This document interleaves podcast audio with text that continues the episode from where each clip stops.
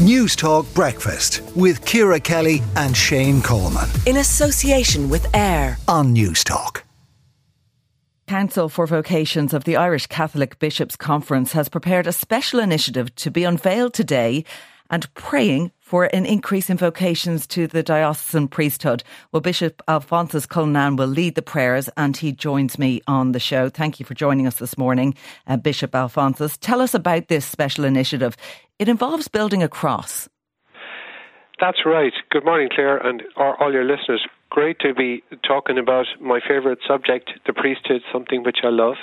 Yes, uh, there is a year for um, promotion of vocations to the diocesan priesthood, especially. Take the risk for Christ. Various things have happened since the 30th of April, and today we have uh, a special cross made with 26 portions which are now all over the country and which will be inserted in the cross today in Knock because today, 17th of August, is the feast day of Our Lady of Knock.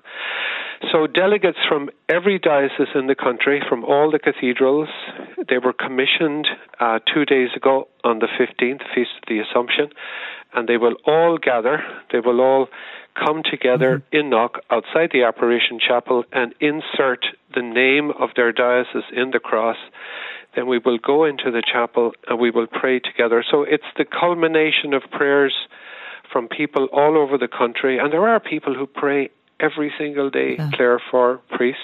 Yes. And it's it's very much um, following on the command of the good Lord Himself, who who said, "Ask the Lord of the harvest to send labourers to His mm-hmm. harvest." So that's what it's about, and I'm really looking forward to it. And thanks be to God, the sun is shining. Well, that's always good to see. But on a practical basis, it does involve more than prayer, doesn't it, to reverse the decline in the priesthood?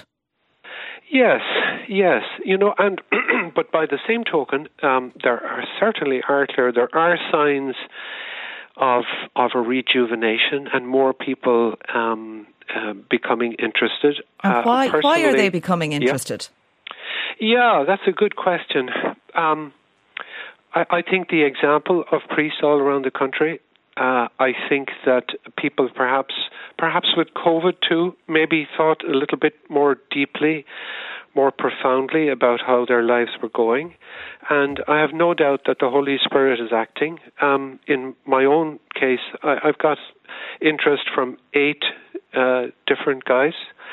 Um, you know, so that is an indication, and I think that that is being, from what I hear, there is certainly more uh, interest, and thanks be to God, you know, we have a very good system in Maynooth, very good formation mm-hmm. team there, who would be only too delighted to um, to take uh, men in for uh, sure. uh, to the seminary yeah. there. And yeah. you have you have mentioned there that some have seen, you know, or found a, a deeper vocational call and and yes. wish to take um, that risk for Christ, as you say. Yes, yes. But in order really to build numbers, is it time for the discussion around priests being able to marry about extending the invitation to allow women into the priesthood in mm-hmm. order to raise the numbers that you're talking about that will keep, as you see it, the church alive? Yes. Well, of course, the church stays alive really through the power of the Holy Spirit. And, you know, the Lord Jesus did say that uh, He will be with us always, and He is. And, Claire, it, it's the Lord Jesus and not my own human thinking or our own human thinking, which is the essential thing in the church.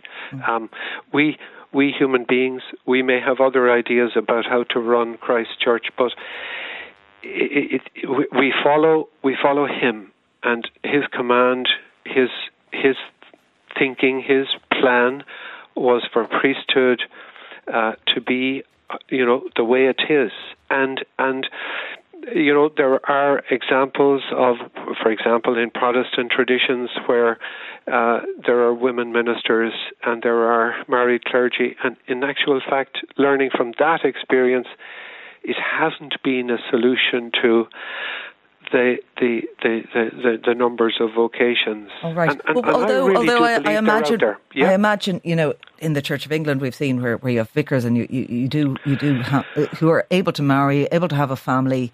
Um, yes.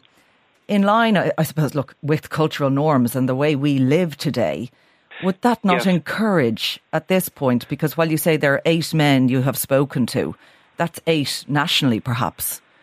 Um, when we need, or the church would say, it needs greater numbers. It needs to really uh-huh. incentivize uh-huh. people to join the priesthood.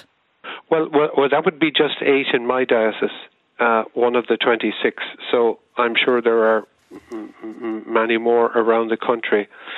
But again, I think, um, you know, we, we, we shouldn't be forced um, to, to break a tradition simply because we are in the particular position that mm-hmm. we're in. I, I really do believe that men are out there. Uh, and that and that and that there is a resurgence. And I think that um, you know to to really trust in the Lord, and and that's what Pope Francis has asked us to do. He's he's written me a letter. I wrote to him there last November. Would he give us a letter for this year of vocations?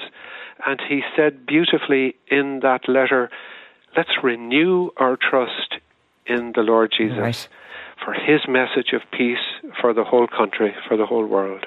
Okay, Bishop Alphonsus Cullinane, thank you for joining us on the programme this morning.